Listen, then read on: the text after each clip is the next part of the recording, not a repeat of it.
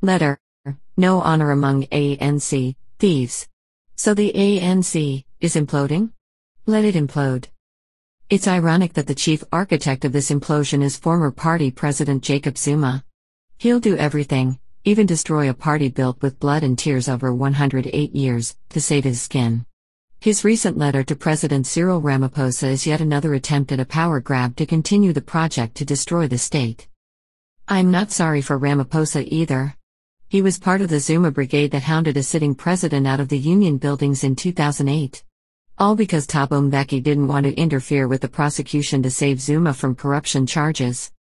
The very same Ramaphosa stood against Kgalema Motlanthe for party deputy president in Mangaung in 2012. That was an opportunity for the ANC to cleanse itself of the corrupt Zuma, but Ramaphosa legitimized Zuma's corrupt, infested slate because he wanted power. Let him fall. The same applies to Gwede Mantashe, Pravin Gordhan, Blade Nzimande, Zwelinzima Vavi, Motlanthe himself, Lindiwe Sisulu, and the like. They were part of Zuma's tsunami. They cannot claim that they didn't know Zuma was corrupt when they imposed him on the ANC in Polokwane in 2007, and later on the country as president.